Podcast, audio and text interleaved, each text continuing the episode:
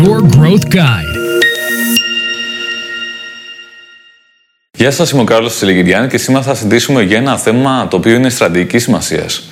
Έχει να κάνει με ένα πολύ βασικό λάθος στρατηγικής που κάνουν πολλές επιχειρήσεις όταν ξεκινούν την πρόθεσή τους στο διαδίκτυο. Και δεν μιλάμε μόνο για το διαδίκτυο, αλλά έχει να κάνει και με τη γενικότερη πρόθεση, με το γενικότερο marketing μιας ε, επιχείρησης. Ιδιαίτερα σε επιχειρήσεις που έχουν να κάνουν με υπηρεσίες ή πακεταρισμένες υπηρεσίες σε μορφή προϊόντων, για παράδειγμα ένα εκπαιδευτικό course, ένα από τα πιο βασικά ζητήματα δεν είναι το site ή για παράδειγμα το τέλειο newsletter ή η φοβερή παρουσία στο facebook με όμορφα εικαστικά. Όλα αυτά είναι σίγουρα πάρα πολύ σημαντικά.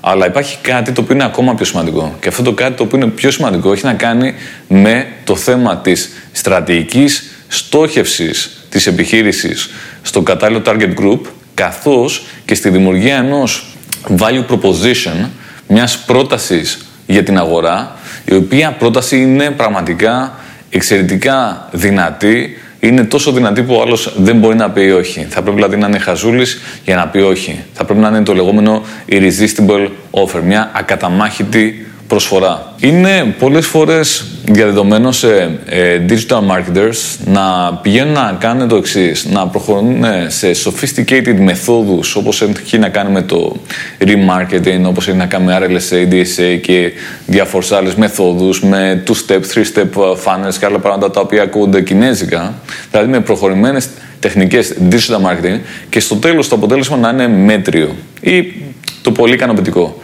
Ο λόγος που δεν είναι εξαιρετικά ικανοποιητικό είναι ότι λείπει η στρατηγική. Λείπει το να πούμε ότι, ξέρεις τι, η αγορά στην οποία προσανατολίζομαι, η αγορά στην οποία απευθύνομαι, έχει να κάνει με ανθρώπους οι οποίοι θέλουν αυτό και αυτό και αυτό. Οπότε, για να τους ικανοποιήσω τα θέλω τους και τις ανάγκες τους, αλλά βασικό είναι το θέλω εδώ πέρα, έχω φτιάξει μια καταμάχητη προσφορά η οποία αποτελείται από αυτά τα μέρη. Και στη συνέχεια, είναι πολύ σημαντικό να βρούμε πού συχνάσουν αυτοί οι άνθρωποι για να πάμε να τους στοχεύσουμε με το κατάλληλο marketing. Άρα τα δύο πιο βασικά συστατικά, τα οποία είναι στρατηγική σημασίας, είναι η ακαταμάχητη προσφορά και η στρατηγική στόχευση σε αυτό το target group και στα ίδια ανθρώπων, customer personas, που αποτελούν αυτό το customer group, το target group.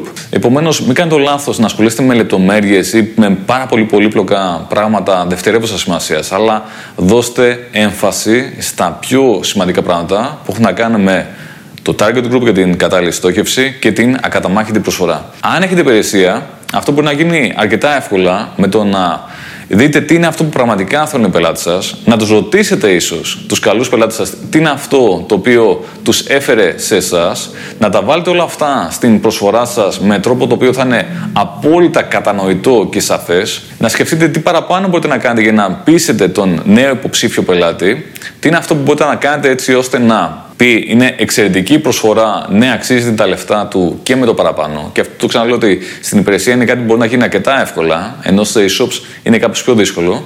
Και αφού δομήσετε αυτή την ακαταμάχητη προσφορά, στη συνέχεια να κάνετε ένα έξυπνο marketing μεθοδικά με τα κατάλληλα κανάλια όπως είναι Facebook, Instagram, LinkedIn, Google, ό,τι αφορά το δικό σας target group, για να έρθει τελικά αυτή η νέα ε, πελατεία με κερδοφόρο τρόπο. Ελπίζω να σας βοήθησε αυτό το επεισόδιο, οπότε κρατήστε το θέμα της στρατηγικής στόχευσης στο κατάλληλο target group και της ακαταμάχητης προσφοράς ενός πολύ δυνατού value proposition που κανείς δεν μπορεί να πει το όχι.